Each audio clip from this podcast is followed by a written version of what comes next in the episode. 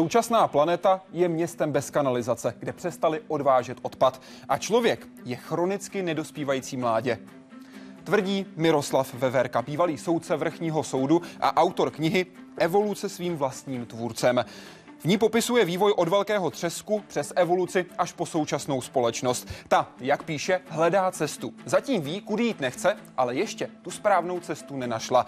Zná ji on, muž, který poslal definitivně Jiřího Kájínka na doživotí do vězení.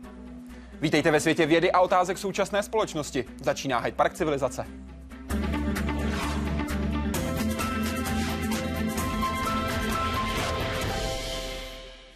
Pane doktore, vítejte, přeji vám dobrý večer. Dobrý večer vám, divákům.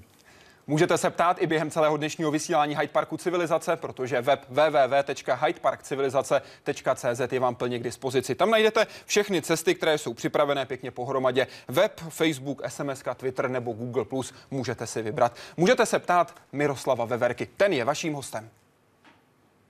Stojíme na ramenou gigantů, kteří tu byli před námi. Generace vědců, kteří prohlubují a rozšiřují lidské poznání, tak mohou činit jen díky práci svých předchůdců. Sebevětší objevy se rychle stávají základem dalších.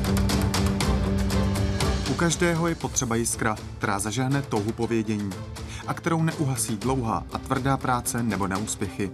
Takovou jiskrou může být u mladých lidí i tahle kniha. Odvážná šíří záběru, originálním pohledem. I když její autor nemá přírodovědecké vzdělání, přístupným jazykem, vyprávěním a erudicí zaujal uznávané osobnosti české vědy. Ty informace, které tam jsou, nejsou nějak nové. Právě co je důležité, je to propojování těch informací a ten integrující pohled. A ještě navíc s filozofickým nadhledem. A tohle si mohou dovolit normálně jenom lidé, kteří mají obrovskou zkušenost v přírodních vědách. Každý, kdo si přečte eh, tu knihu, je nadšený z té šíře toho záběru. Jak tady tohle jeden člověk může do sebe pojmout? Snaha o ucelené podání dosavadního vědeckého poznání a jeho vnímání skrz princip tzv. vrstev. To je to, co knihu Evoluce svým vlastním tvůrcem tak odlišuje. Prostě trefil hřebík na hlavičku, protože takhle to je. My vlastně to přírodovědecké poznání máme ve vrstvách, které jsou něco jako archeologické vrstvy, tak jako když se jde v archeologii a kutá se v zemi, abychom se dostali do naší minulosti. Na více než pěti stovkách stran tento pohled používá na živou i neživou přírodu. V duchu podtitulu Od velkého třesku ke globální civilizaci. Současná věda předpokládá, že nositeli gravitace jsou gravitační vlny. Hypotetické gravitony, které by měly být nosiči této gravitační komunikace, podobně jako jsou fotony takovými nosiči v poli elektromagnetickém, však dosud objeveny nebyly. Vědci a popularizátoři vědy dříve nebo později dostanou vždy stejnou otázku. Našli jste ve svých rovnicích, měřeních nebo výpočtech stvořitele nějakou velkou prvotní ideu? Miroslav Veverka odpovídá třeba takto. Pokud zůstaneme jen u přírodního experimentu, jemu se říká život, pak evoluce k němu potřebovala téměř 4 miliardy let a 99% obětovaných druhů na jediný druh, který se dochoval. Je to nákladná investice. Kdyby stvořitel využil takové inteligence, jakou obdařil člověka, dokázal by stejné dílo s podstatně nižšími investičními náklady a s větší elegancí. Kam ten experiment jménem život směřuje a jaké překážky má před sebou? Jaroslav Zoula, Česká televize. Svou knihu jste pojmenoval Evoluce svým vlastním tvůrcem. Lze z toho dedukovat, že ve svém pojetí evoluce vycházíte z podobného principu jako Darwin, tedy že vše se vyvíjí přirozeně a obstojí jen to, co je schopno přežít? Částečně vycházím z toho, co napsal Darwin, ale to je pouze eh, částečný pohled. Rozhodně to není eh, to, co se někdy promítá do eh, takové zvulgarizované formy, že ve společnosti přežívá jenom ten nejsilnější nebo nejschopnější, protože e, evoluce není jenom e, darwinismus e, už 50 let. Evoluce je dneska od, odkrytá ve všech vrstvách všeho míra, od velkého třesku přes od, od astrofyziky přes fyziku, chemii, biochemii, přes genetiku, Eh, lidské myšlení přes kulturu, civilizaci. Napříč eh, celým, eh, od velkého třesku až ke globální civilizaci, jak říká podtitul knížky. To znamená jedna vrstva, která leží na druhé. Ano. Dejte mi nějaký příklad, jak to, jak to si můžeme představit. Třeba tady vydáváte ve své knížce příklad na světle. Dejte mi tento příklad těchto vrstev. No, když nám zhasne světlo, tak musíte přinést petrolejku. To je nižší vrstva, která tady byla před tím, než vynalezli elektrický proud. Když vám zhasne petrolejka, tak to musíte udělat tak, jak naši předkové, to znamená rozsvítíte svíčku a když nemáte nebo dojde vám svíčka, tedy ještě primitivnější nástroj, musíte si naštípat louče a svítit loučema.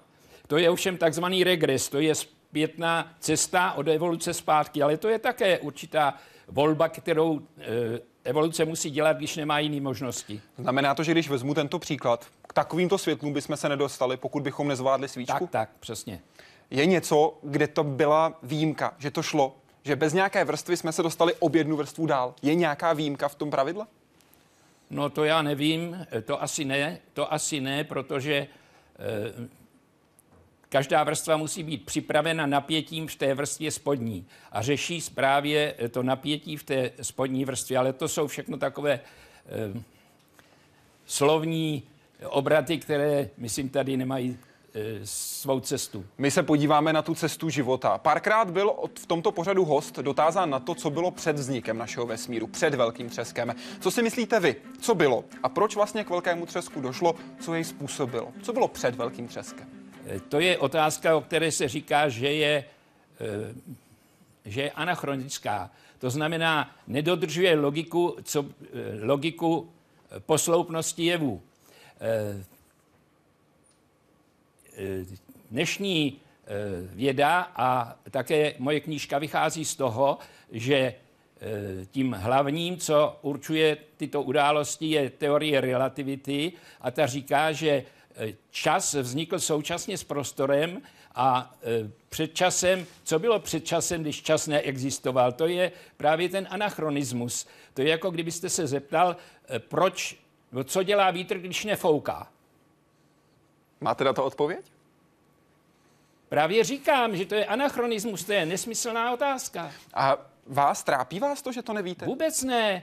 Proč Matematici ne? to dokáží vyřešit matematicky. Právě ono je to těžko e, selským rozumem pochopitelné, ale k tomu je matematika, to, k tomu jsou e, fyzikové a ti to dokáží vypočítat a zjistit, že když nebyl čas, je nesmyslná otázka, co bylo před časem. Co způsobilo velký třesk? To já nevím a to e, neví nikdo, protože zase je to otázka po příčině, zase je to anachronismus. Když nebyl čas, nebyla ani příčiná souvislost. Co dělá vítr, když nefouká? A co příčiná souvislost, když začne hořet oheň? Vy uvidíte hořící oheň, tak si řeknete, ano, předtím ho někdo zapálil. Tady vidíte rozpínající se vesmír. Proč je špatná otázka ptát se, kdo zajistil to rozpínání? Právě proto, že vycházíte z e, kategorií příčinnosti, časové následnosti, které jsou anachronické ve vztahu k teorii relativity. Vznikl časoprostor, to znamená prostor i čas. A co bylo předtím, když, nebo e, co bylo předtím, než foukal vítr? A co bylo tou motivací? To já nevím, to zase vycházíte z toho, že eh, tady musí být nějaký stvořitel, nějaká vyšší inteligentní síla, která si to narysovala na eh, rysovacím prkně a podle toho to stvořila, ale to eh, dnešní věda nemá takovéto představy. A ve vaší představě je nějaká role stvořitele? No, to se ptáte příliš jako na tělo. Já se nechci dotýkat citů ani eh, věřících, ani nevěřících, kterých je eh, v našem eh, národě hodně a proto se těmto otázkám úmyslně vyhýbám. Ale ten, kdo Boha hledá, ten ho najde v mé knize právě tak, jako ho nachází, nachází v reálném světě. To je otázka interpretace Bůh. Náboženství hledá odpověď na stejné otázky, na které se pokouší odpovědět moje knížka. Nekonečné debaty nás Evropanů o sporech mezi vědou a vírou postrádají smysl. Svět je jenom jeden. A to cituji slovo Marka Orka Váchy, který byl také hostem Hyde Parku civilizace. S tím byste souhlasil? S tím souhlasím. Proti tomu nemám naprosto nic. Svět je jenom jeden. A do něj se vejde víra i věda. Stvořil Bůh zemi, anebo lidé stvořili Boha, protože si neuměli či neumí řadu věcí vysvětlit, pochopit, či se s nějakou situací vyrovnat a tak přidávají její řešení povolanějšímu. Proč jsou bohové v různých regionech jiní, jinak koncipovaní? Divák si na to odpovídá sám. Všechna náboženství počínaje animismem a politeismem a e, až k těm monoteistickým náboženstvím, jako je, jako je judaismus, křesťanství, e, islám, e, řeší jednu věc, jak tu, to, co nazýváme autopoéze, nebo v knize se nazývá spontánní organizace, jak to přiblížit člověku, dejme tomu v roce 450 po Kristu nebo v dnešní době. Musí to přiblížit na myšlenkové úrovni toho, komu to vysvětluje. A musí to eh, vysvětlit na, eh, v tom kulturním okruhu těch eh, znalostí, který ten okruh má. Z toho tedy vznikla ta diverzifikace náboženství, ale všechny vlastně směřují jedna, nebo kladou otázku, na, kladou odpověď na stejné úrovni, nebo stejnou odpověď, kterou hledá také moje knížka. Chápu tedy vaši odpověď správně, že lidé stvořili Boha? Aby měli odpovědi ano, jako výklad té skutečnosti? Mýtus, stvořili legendu, která určitým přístupným a pochopitelným způsobem vysvětluje to, co věda dneska vysvětluje trošku jinak. Myslíte si tedy, že společnost, lidstvo, udělalo ten krok od vědy pardon, od víry k vědě? Já si myslím, že jo, od víry k vědě, ale to udělalo, to náboženství sehrálo takovou univerzální roli, to v sobě obsahovalo e, morálku a dosud obsahuje, která potom se sekularizovala, obsahovalo právo, dneska ještě e, šaria, Eh, islám obsahuje ještě právo, šaria je náboženské právo. Právě tak judaismus má své právo. Ale většina eh, národů a většina států světa už má sekulární právo, které se odpoutalo od té církve. Tak je to se vším. Kultura, umění, výtvarné umění, to se přece vyvíjelo v souvislosti s náboženstvím, nebo hudba, vůbec umění, náboženství, každé náboženství to umění využilo ve svůj prospěch, ale postupně se i to e, umění sekularizovalo, takže nebo psychoterapie, spovědí a takové záležitosti lidského ducha a toho hledání duševního klidu, to byly od jak živa záležitosti Eh, kněží, ale psychiatři jim to ukradli a psychoterapeuti a zmocnili se, sekularizovali to. A to je vlastně proces té sekularizace světa a tomu náboženství zůstává stále menší a menší prostor. Ovšem ne u každého, vždycky na úrovni eh, rozhledu toho eh, člověka, který o těch otázkách přemýšlí a v souvislosti s kulturním okruhem, ve kterém se ty otázky zodpovídají.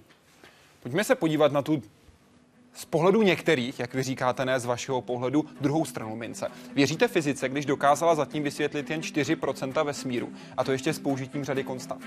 Já věřím fyzice a velice si ji vážím, protože je to věda věd, která může být e, příkladem pro ostatní empirické vědy. A to, ty konstanty, to nejsou žádné berličky, kterým by si pomáhala. To je obrovský úspěch fyziky, že objevila e, body, které jsou pevně dané v celé existenci vesmíru a přírody, o ty se opřela a na nich vybudovala svou teorii. Připouštíte, že je varianta, že tyto body jsou určené špatně? To samozřejmě vždycky může, eh, vždycky musíte, musíte vždycky pochybovat o pravdách, eh, které jsou vám předkládány, ale dokud, to je ta otázka testování hypotéz, dokud ta eh, Poperová Poperovo testování hypotéz spočívá v tom, že věřím do té doby, než je to vyvráceno. Kvantová teorie je největším vědeckým i technickým objevem 20. století, píšete ve své knize. Skutečně není nic většího? To je otázka hodnocení. To může někdo. Ptám se na to vaše nějaký, hodnocení. Jistě, to je moje, eh, moje hodnocení. Někdo, to pova, někdo považuje při, eh, freudismus za největší objev, někdo marxismus, eh, někdo let člověka do vesmíru. To je otázka hodnot a hodnocení a ty jsou velmi subjektivní. Já se osobně domnívám, že eh, to je kvantová teorie. Někdo eh, se domnívá, hodně jich je, že to je princip relativity. A co bychom bez ní neměli? K čemu nám je tak dobrá? Ježíš Maria, to bych, já nevím, to bych vám toho Dejte mi seznam. napovídal od elektronické trouby až po počítače, telefony, mobilní telefony, veškerou elektronickou komunikaci. Neměli bychom eh, atomové elektrárny, neměli bychom ani atomové bomby. Prostě celý náš svět je eh, založen na objevech fyziky a v tom kvantová fyzika a kvantová mechanika hraje prvořadou roli. Zejména v takových eh, směrech, který, ve kterých se like a prostý člověk, jako jsem já, příliš nevyzná. K jakému názoru se kloníte? Vznikl vesmír, pardon, vznikl život na Zemi nebo byl importován z vesmíru z komety? No, na mě tolik nezáleží. Já e, přijímám všechny tři hypotézy, které v současné době existují. Kterou považujete tu třetí teď? Prosím? Na Zemi z vesmíru a třetí? A třetí je vš- v obou, e, na obou místech současně. Všude tam, kde, je, e, kde jsou podmínky pro vznik života. Vy ve své knize dělíte ty možnosti na Zemi na dvě části. Na polévku a na pizzu. Vysvětlete, prosím.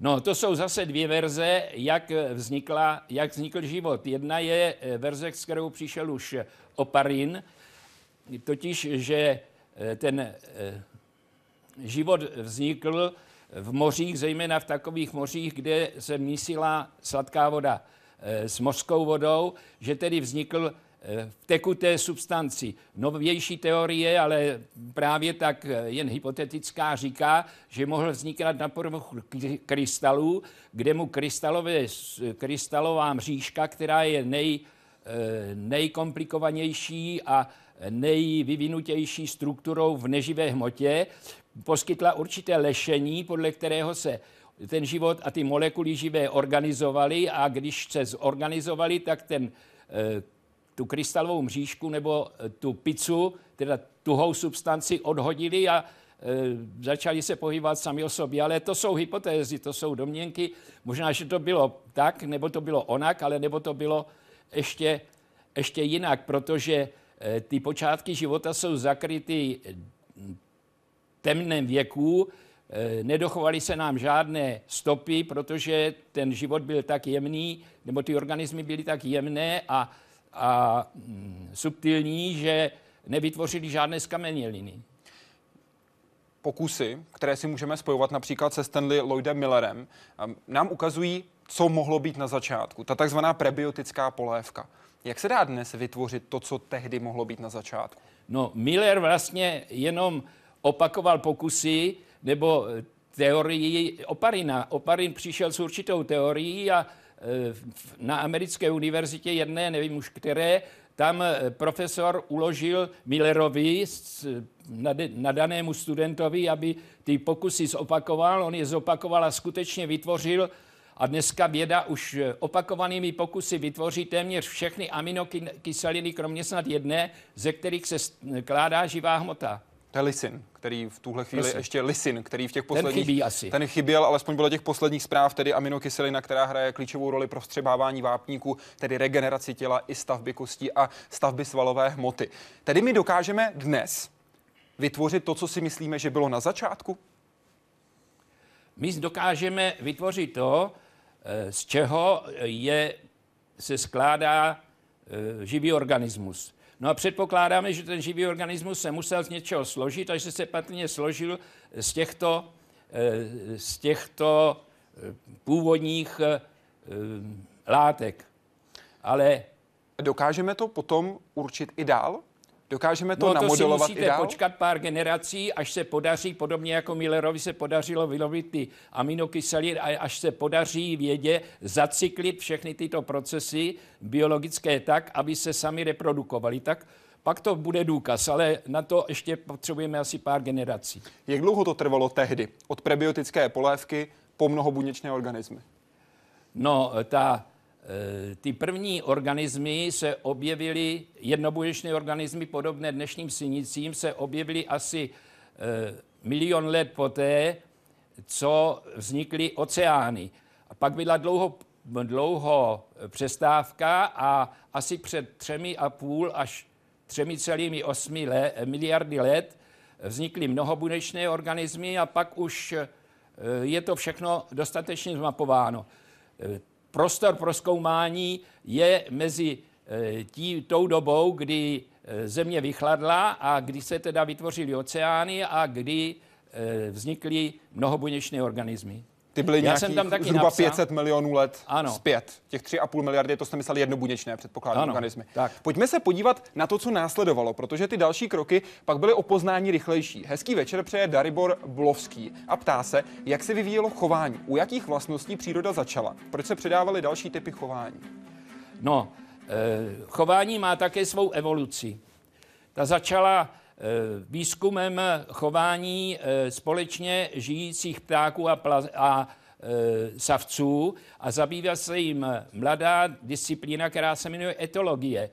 Také tvůrci této disciplíny dostali za to Nobelovu cenu. Když bychom si chtěli nějak stručně a přehledně to, tu, ten vývoj toho chování ujasnit, tak to má takové, takové dvě skupiny, které nejsnáze pochopíme na principu teorie her. První princip je, že eh, hráč bere to, co hráč bere, ten zisk jednoho hráče je vždycky na úkor druhého, toho hráče druhého. To je jedna strategie, taková nízká, přízemní, je to strategie predátora, strategie agresora. Abych vyhrál, musím porazit. Musím porazit, musím to sebrat tomu druhému. A druhá strategie je strategie spolupráce. To je strategie her s nenulovým součtem, kde oba, eh, oba hráči těží se spolupráce a získávají něco navíc oba. To znamená, podle poučky 1 plus 1 jsou 3. Eh, touto třetí, touto druhou, eh, tímto strategií se zabývá celá vědní disciplína, která se jmenuje synergetika. A to znamená dávání, dávání věcí dohromady. Věcí dohromady a, a těžba toho užitku. A těžení zisku z té spolupráce. Jak to funguje u člověka? Protože například píšete, to, co máme v oblasti psychiky společného se svými živočišnými předky, je o něch pověstných 9 desetin ledovce, které jsou pod hladinou našeho vědomého světa. Co je tedy těch 9 desetin pod hladinou našeho vědomého to světa? To si te, sem pozvěte nějakého psychiatra nebo psychoterapeuta, to je pro mě dost vzdálená oblast. Jde mi ale... o to, jestli tam je právě třeba skrytá ta agresivita. To, co se Samozřejmě... člověku vynoří v nějaký Samozřejmě, to vám řekne každý psychiatr a každý psychoterapeut, že právě ta agresivita přes veškerou tu pozlátko a přes veškerou tu kulturu a civilizaci, kterou přinesla dělba práce, spolupráce, hry eh, s, nenul, s nenulovým součtem, tak ta agresivita, ta vrchní, ta spodní vrstva, když mluvíme o vrstvách, ta dříme v každém člověku. A záleží jen na situaci, kdy se probudí a e, přehluší třeba tu kulturnější vrstvu. A tam už jde potom o emoce. Člověka řídí Přesně. rozum nebo emoce, ptá se Lenka Horská. A kde se emoce vůbec vzaly? Proč se objevily? K čemu byly člověku v rámci přírodního výběru dobré? Kde eh, Člověka řídí oboje. Jenže eh, emoce mají vždycky, vždycky navrh.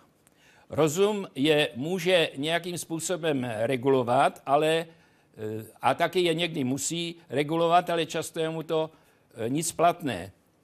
Eh, já místo dlouhého výkladu, jestli si správně vzpomenu, eh, budu citovat dva filozofy a matematiky s chodem okolností.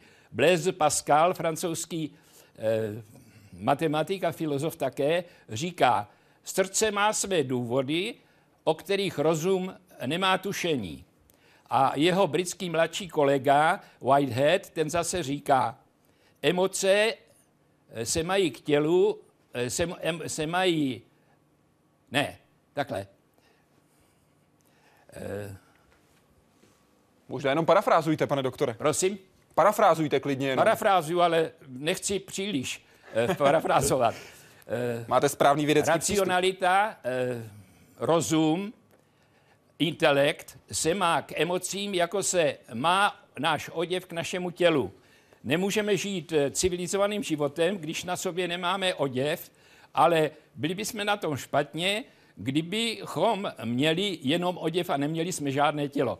A to je moje, moje odpověď. Jinak to bližší, to je velice složité všechno, ale všechno je to v sedmé kapitole eh, té knížky, kterou tady někde máte na eh, Tady ji máme připravenou. A mě ještě zajímá odpověď na tu poslední část té otázky. K čemu byly člověku v rámci přírodního výběru emoce dobré? No, nahradili to, co má hmyz, to znamená eh, ten eh, instinkty. Instinkty eh, mají, jsou pro takové mraveniště velmi dobré, ale můra, když vidí světlo, tak je řízená instinktem a spálí si křídla a je po ní. A, instinkt, a emoce nahradili tento mechanický a primitivní způsob regulace tím, že umožňují, že vytvářejí jenom takzvanou apetenci, to znamená schopnost něčeho se, e, schopnost chování a to blížší, blížší chování potom je dáno e, tím kulturním a e, kulturním vývojem, zkušeností, učením. Už tady máme větší možnost volby? Máme větší možnost volby a máme větší škálu možností, ze kterých si můžeme vybrat. Nejsme odsouzeni jenom k jedné slepé uličce jako hmyz. Myšlení a emoce nelze oddělit. Kdykoliv jsou postaveny proti sobě, emoce vítězí. Jak to jde dohromady? To jsem právě říkal, že, že emoce si, že mají máme, vždycky nahoru. Ale že máme také zároveň tu svobodnou volbu. To, že za nějakých okolností emoce můžeme potlačit tím, jaké máme zkušenosti, v jakém žijeme kulturním ano. prostředí, že se jimi nenecháme ovládnout. Dobře, že se jimi nevodáme, nedo, nehodláme eh, nebo nedáme vždycky ovládnout, protože když se necháte strhnout emocemi, tak to může dopadnout dost špatně. Kdo má tedy navrh? Rozum nebo emoce? Někdy emoce, někdy rozum. A je to na člověku, na jednotlivci? Ano, to je právě ta svobodná vůle. Víte? Jdeme na web. Jirka Horáček. Lidé jsou na Zemi nejvyšší vývojovou fází živočichů. Proč? Díky schopnostem a kapacitě mozku? Jak jsme k němu přišli? Co bylo příčinou, že stávající lidský druh vývojově překonal svého času vyvinutějšího člověka neandertálského? No, eh, člověk nebo rod Homo sapiens, člověk rozumný, překonal své bratrance tím, že eh, se naučil sdílet kulturní informace. To eh, ostatní příbuzní a bratranci nedokážou. Vytvořil určitý eh, virtuální svět symbolů, významů, slov, tedy řeč, a na základě té řeči eh, těžkopádné pokusy v realitě, které stojí mnoho námahy a hodně času, ty, ty nahradil pokusy, které se odehrávají v našem myšlení, v tom virtuálním světě, myšlenek, symbolů a znaků. A tím značně předběhl všechny své příbuzné, protože získal e, evoluční výhodu a věci řešil rychleji, lépe a s menší, e, s menší námahou.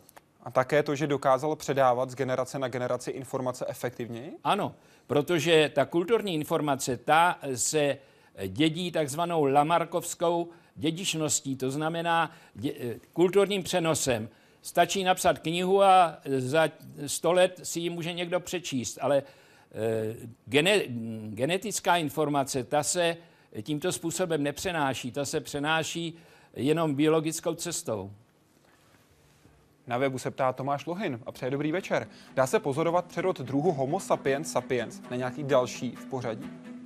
Zatím tomu nic e, nenasvědčuje a myslím, že jen tak eh, nasvědčovat nebude. Totiž eh, ta evoluce a vývoj není nějaký orloj nebo televizní seriál, kde by v pravidelných časových intervalech vždycky došlo k nějaké změně nebo k nějaké události.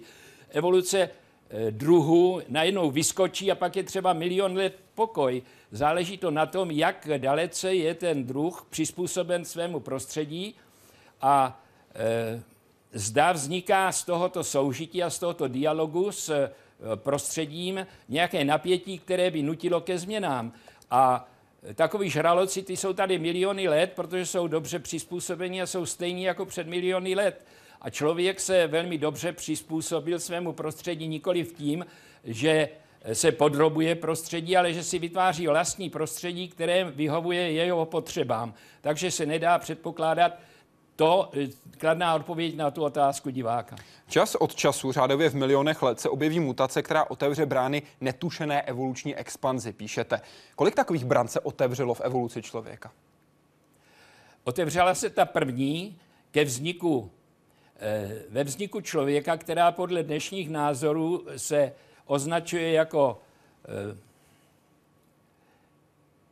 No vidíte, teď mi to vypadlo Pokračujte na další, doplníme ji na, na no, konec. která e, má svůj název a jmenuje se, no, přijdu na to. E, to znamená, e, že organismus dozrává e, na úrovni e, mláděte, na úrovni nižších vývoj, nižších, e, nižšího vývoje, to znamená, že a u člověka to bylo v tom, že člověk eh, nese hodně rysů podobných opičímu mláděti. Například velkou mozkovnu, eh, slabé ochlupení. I následně to chování v tlupě tady předpokládá. A potom samozřejmě ty psychické věci, ale i v, eh, ve tvaru těla. Třeba na nohou má nepohyblivé prsty, palec se nedá, u, aspoň u opičího mláděte nedá se, není, nemá možnost otáčení se a uchopení. A e, takovýchhle věcí je v té, e, v té fyzické, e, v tom fyzickém uspůsobení hodně. A to nejdůležitější je to, že si po dlouhou dobu uchovává flexibilitu, schopnost se učit a vnímat nové informace a poznatky, což u opičího mláděte po určité nedlouhé době vymizí, ale u člověka to mm, trvá až do, do smrti. Kdyby stvořitel využil takové inteligence, jako, odba, odba, jako obdařil člověka, dokázal by stejné dílo s podstatně nižšími investičními náklady a s větší elegancí, myšlena tedy evoluce. Skutečně jste přesvědčen, že člověk se svou inteligencí by to zvládnul lépe? No, to už bychom se zase dostali k tomu, že by člověk stvořil svět, ale to je Tady jde čistě o tu otázku efektivity. Příroda to udělala nějakým ano. způsobem. Na druhou stranu vy říkáte, kdyby využil takové inteligence, kdyby hypoteticky stvořitel existoval, jako obdařil člověka, dokázal by stejně dílo s podstatně nižšími investičními náklady a s větší elegancí. Ano. No, je to myšleno tak, že příroda e, se e, objevuje nové metodou pokusu a omylu, což trvá e, léta, tisíce let, miliony let a stojí to mrtvoli Eh, vyhynulých druhů, kterým je dlážděna eh, celá cesta evoluce. Zatímco člověk svou inteligencí a svou schopností myšlení všechny tyto experimenty dělá v eh, úplně bleskově, právě tím, že své pokusy a omily provádí virtuálně v myšlenkách a pak je jenom testuje na realitě. A ta kapacita, ta mentální, intelektuální kapacita člověka by skutečně stačila na to, aby dokázal vybudovat to, co dokázala vybudovat příroda? No jednotlivého člověka určitě ne, ale celá společnost jako celek, víte, jak přetvořila, jak přetvořila e, přírodu, Dík, vždyť e, dneska, e, co je původní příroda, to jsou jenom v podstatě jenom národní parky a takové ostrůvky původní přírody, ale jinak ta příroda je celá předělaná úsilím člověka. A to ten člověk se takto si takto počíná asi 2000 let ve skutečnosti efektivně. To je proti přírodě je to kratičká doba. Co je pro vás znakem lidskosti? E, to je otázka, na kterou je možno dát asi 10 odpovědí. Záleží na tom, e, co pod slovem lidskost chápete. Co chápete vy, pane doktore? V kontextu naší besedy a v kontextu té knížky se na to nedá jinak odpovědět, než co odlišuje lidi od ostatních živočichů. A to je právě to, o čem jsem mluvil. Ta schopnost modelovat svět v myšlenkách, vytvářet virtuální modely, eh, činit v nich experimenty, které by se musely metodou pokusu a omylu eh, konat eh, po velmi dlouhý čas a za velmi obtížných nákladů. Přemýšlet tedy také dopředu. Tak, tak. A my právě dopředu teď půjdeme, protože se podíváme na problémy současného světa a hovořit budeme o tom, jaká je cesta ven. Dobrá zpráva, žádná zpráva. Pro někoho nekompromisní novinářská zásada může za to, že ze stránek nebo obrazovek proudí nepřetržitá vlna varování nebo hrozeb. Často zveličených nebo přinejmenším velice nepravděpodobných. Ty, které skutečně stojí za pozornost, pak můžou zapadnout. Jenže které to jsou? Kterých hrozeb by si v té záplavě varovných zpráv měli lidé skutečně všímat? a věnovat nejvíc času a sil na jejich řešení. Mizící ledovce, stoupající průměrná teplota, populační exploze a tak dále. Člověk si svou domovskou planetu už téměř podmanil, ale teprve nedávno si uvědomil, že z mocí přichází i odpovědnost. Pro mě osobně ten asi jako největší problém, největší starost, kterou teď považuji za jako opravdu jako klíčovou, je, je to ubývání druhů. Musíme vidět to, že když odchází celé ekosystémy a spolu s nimi jako celá řada druhů, takže to je nenahraditelný. Pro dominantní a nejméně ohrožený druh na Zemi je tak největší hrozbou nejspíš on sám a může se stát obětí vlastního pokroku. Třeba lidský imunitní systém značně ochabl, když se povedlo téměř vymítit některé všudy přítomné nemoci. Ten imunitní systém, který v sobě máme, začíná buď nebezpečně napadat sebe sama, to jsou ty autoimunitní reakce, a nebo že se nedokáže vyrovnat úplně s novými eh, případy jiných onemocnění, která začínají dramaticky růst. Další často zmiňované téma energetické zdroje. Doba fosilních paliv pomalu končí. Otázkou zůstává, co přijde po ní. Větší důraz na jadernou energii, nebo z větru a slunce, a nebo něco úplně nového chápu, že když takhle teďka tápeme a zkoušíme, co by mohlo fungovat z těch energetických zdrojů, takže občas šlápneme jako lehce, lehce vedle, ale myslím si, že v tomto, v tomto že, že jednou to dopadne, dopadne dobře. A také, pro kolik lidí vlastně zdroje na planetě vystačí. Kdo si odhadl, já jsem se tím sám příliš nezabýval, že země koule může uživit 12 miliard lidí. Dneska vidíme, že se eh, ten, to tempo přírůstku obyvatel přece jenom trošku snižuje. Budou tedy lidé schopní naslouchat varováním a vyhnou se cestám, které vedou do potíží. Lidé nepostupují tedy racionálně, postupují naprosto nesmyslně, ale když jim teče do bod, tak najednou sebou hodí.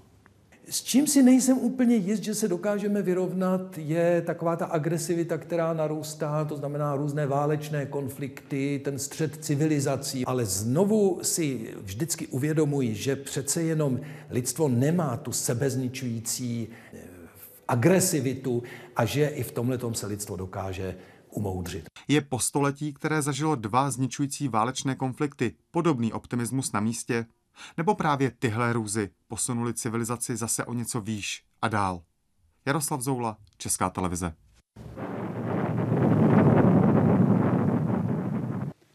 Pane doktore, na webu se ptá Jarda. Není podle vás strach o budoucnost planety spíše náš vlastní strach o naši budoucnost na ní?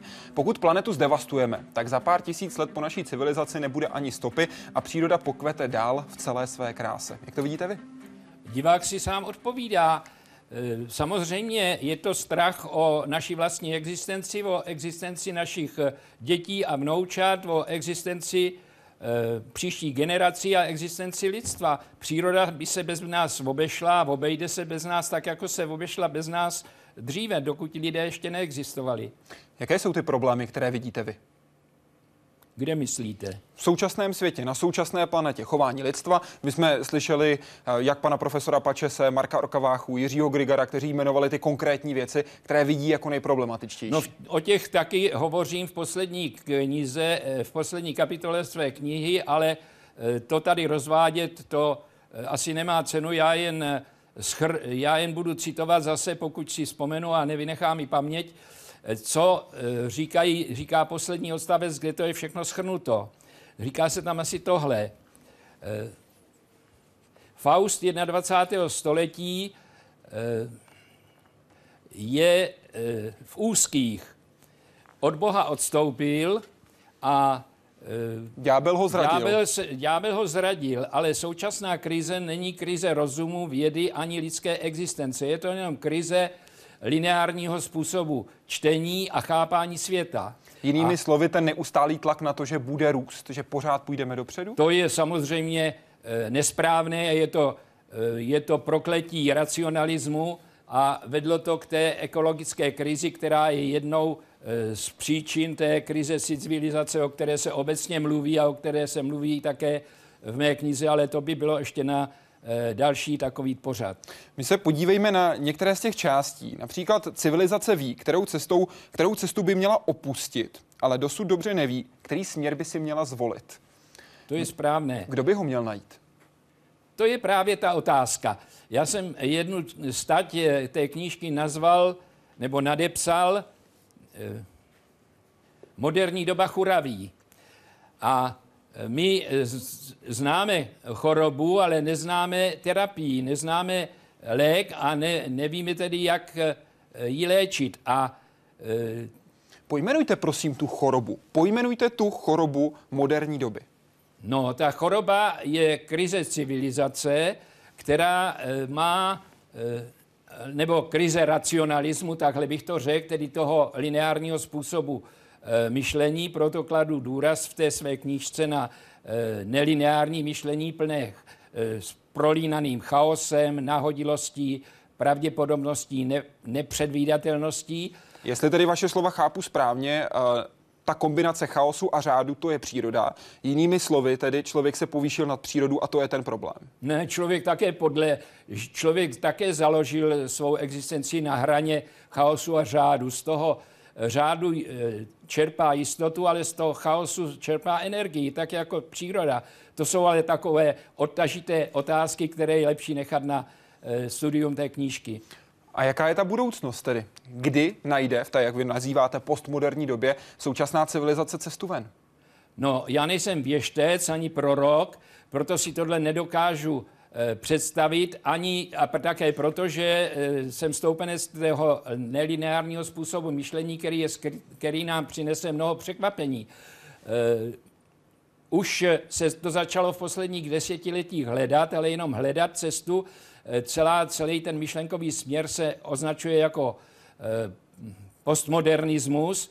To je ovšem jenom hledání, to není žádný program, v tom je mnoho nedorozumění a bude to ještě pár desítek let trvat, než se ta cesta najde. Nakonec, když se nenajde, nebo se nepoučíme ze současnosti, z minulosti, tak si ten, eh, ten jak říká teorie chaosu, ten vývoj si najde sám jednu z těch eh, nepřeberných alternativ, které vznikají a eh, všechny to překvapí, všichni z toho budou šokováni, protože neměli dobrou představu o tom, jak vůbec ten vývoj ve společnosti, stejně jako v přírodě, ve skutečnosti probíhá, že ho nikdo neřídí, ale že jsou to síly, které musíme dobře poznat, podchytit a volit tu alternativu, kterou, která je tady objektivně k dispozici a kterou využijeme k tomu, abychom odklonili celý ten směr od nějakých katastrof, aby zvolili si tu verzi, která nám optimálně vyhovuje. Myslíte si, že současná společnost je také morálně neukotvená? E, tohle se říká už od Sokratesa. Od Sokrata že je prostě mládež je skažená a že společnost má stále morální problémy. To jsou eh, staré stezky. Eh, nic nového pod sluncem. Nic nového pod sluncem. Myslím, že žijeme v informačním věku, píše Quinn. Myslíte si, že ho zvládáme? No, zvládáme ho, nebo ho zvládneme stejně jako naši předkové zvládali jiné podobné přelomové období, třeba průmyslovou revoluci nebo reformaci nebo, roz, nebo pád říše římské, je otázka jenom, eh, za jakou cenu to zvládneme. Jakou cenu platíme dnes? No, spíš platíme cenu, cenu e, potenciální tím, že žijeme na úkor budoucích generací. Že ničíme prostředí, že ničíme přírodu a vlastně si půjčujeme tu přírodu od budoucích generací, jak kdo si řekl, a e, to je cena, že žijeme na dluh, to je taky cena. Vysvětlete mi, jak jste myslel, prosím, větu, peníze se staly hlavním informačním regulátorem civilizace. Mám to Proto... chápat jako ekonomický tlak na média? Ne, vůbec ne. E, ta e, struktura té společnosti je v podstatě vytvářena tou strukturou finančních trhů.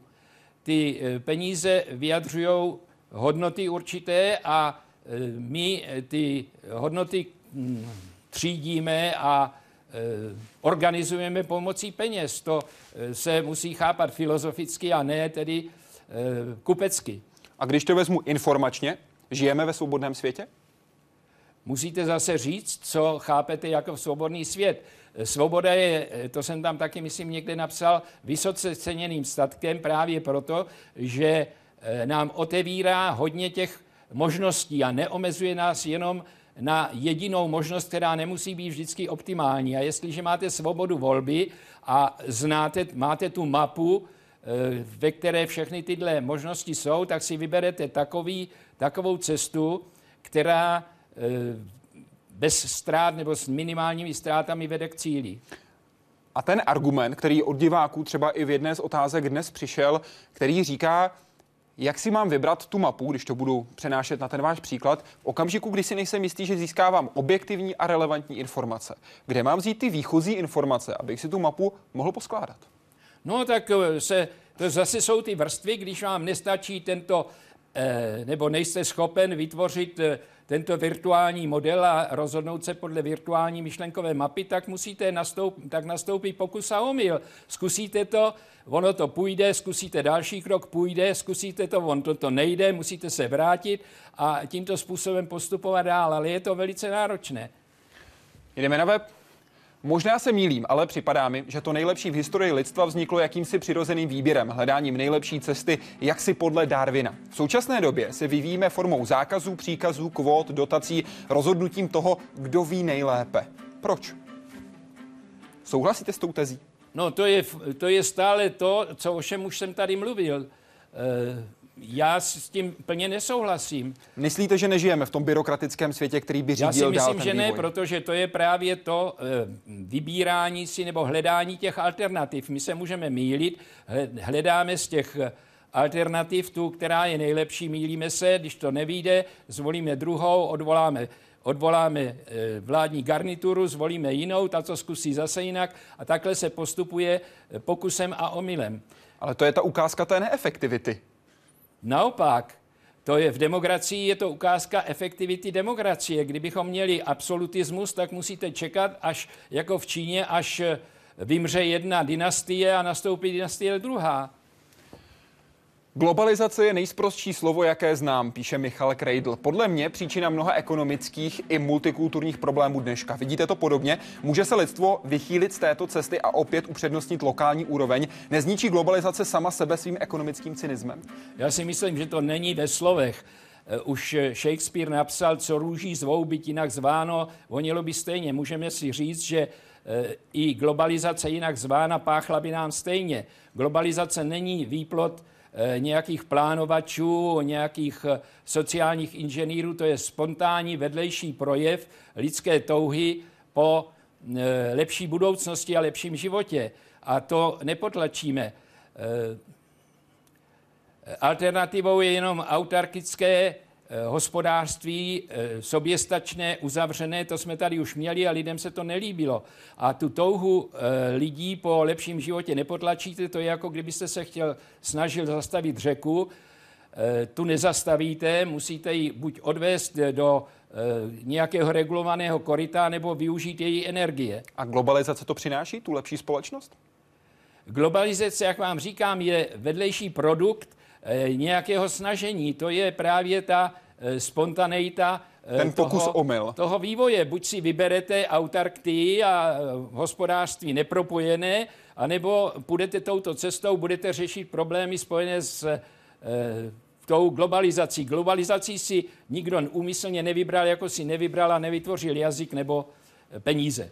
Co si myslíte o současném vlivu římského práva? Je vůbec možné vymyslet něco nového, nebo budeme stále z římského práva vycházet? A hodí nebo nehodí se římskoprávní instituty do 21. století?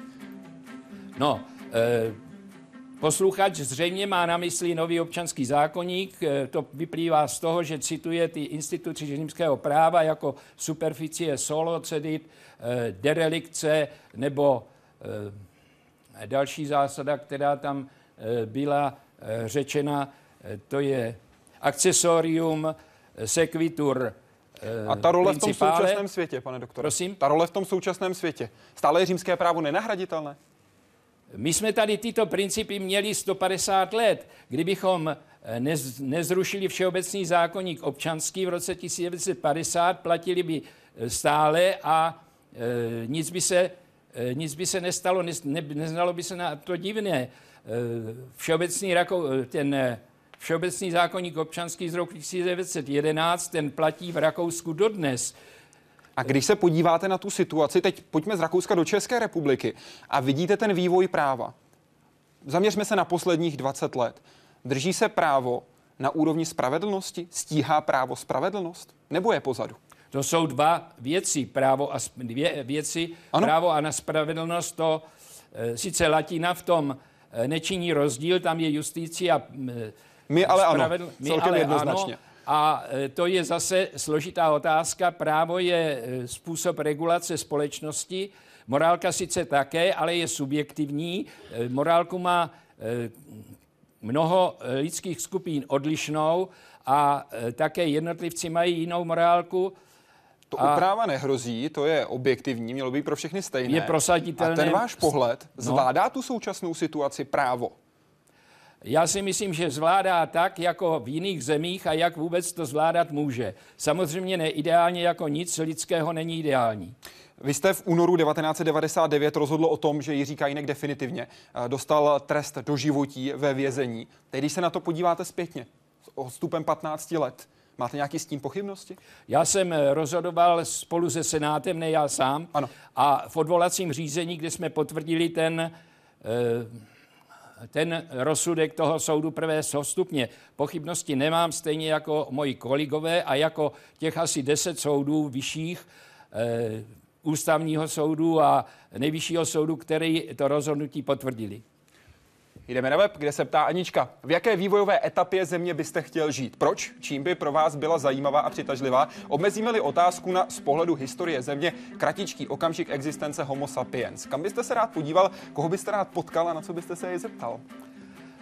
E, tak bych chtěl žít tady a teď, protože ze všech je mi eh, přes 80 let hodně a za celý svůj život jsem viděl hodně, eh, hodně takových událostí a hodně situací a režimů, a co mi rodiče i prarodiče vykládali, takže můj pohled sahá 150 let nazad a e, další e, věci mám vyčtené a myslím si, že doba, ve kterém žijeme, je ta nejlepší, kterou, která mě mohla potkat. A s kým byste se chtěl setkat a na co byste se zeptal? Já vám říkám, třeba bych se chtěl setkat s váma a zeptat se, na to, jak probíhá Hyde Park civilizace. Tak teď to znáte z vašeho pohledu. Teď jak to, probíhá z vašeho pohledu? Teď, teď když to jste zažil z tohle. pohledu. No a vaše hodnocení z vašeho pohledu?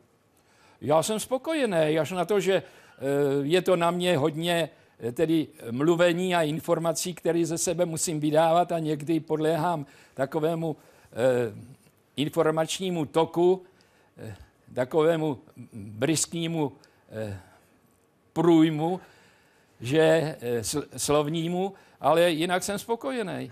Uvidíme, jestli budou také naši diváci. I vy to budete moci sledovat samozřejmě na našem Facebooku, Facebooku lomeno Hyde Park Civilizace. Pane doktore, já děkuji, že jste byl hostem právě Hyde Parku Civilizace. Já děkuji taky vám a děkuji za, poznání, za pozvání. Příští týden se samozřejmě můžete na Hyde Park Civilizace těšit také a už celý týden, protože celý týden můžete posílat otázky. Hovořit budeme o letošních Nobelových cenách. Dorazí tři hosté, odborníci na konkrétní oblast. Proto tady bude Pavel Hozák, bude tady Ivan Pelant a také Karel Ježek. To je spolupracovník letošních laureátů Nobelovy ceny za lékařství. Záleží na vás, co vás bude zajímat. Teď vám přeji hezký večer.